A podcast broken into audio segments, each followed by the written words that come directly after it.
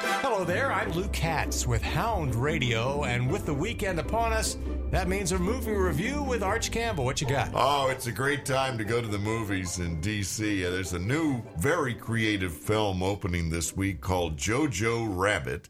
It's the story of a young kid in the final weeks of Nazi Germany preparing to join the Nazi Youth Brigade, and he has an imaginary friend who is Hitler, who comes to play with him at night. The thing goes from comedy to serious. His mother is uh, working for the resistance and hiding a Jewish teenage girl in her attic. You're not a Nazi, Jojo. You're a 10 year old kid who likes dressing up in a funny uniform and wants to be part of a club. Three and a half stars out of four, three and a half barks out of four for the movie Jojo Rabbit.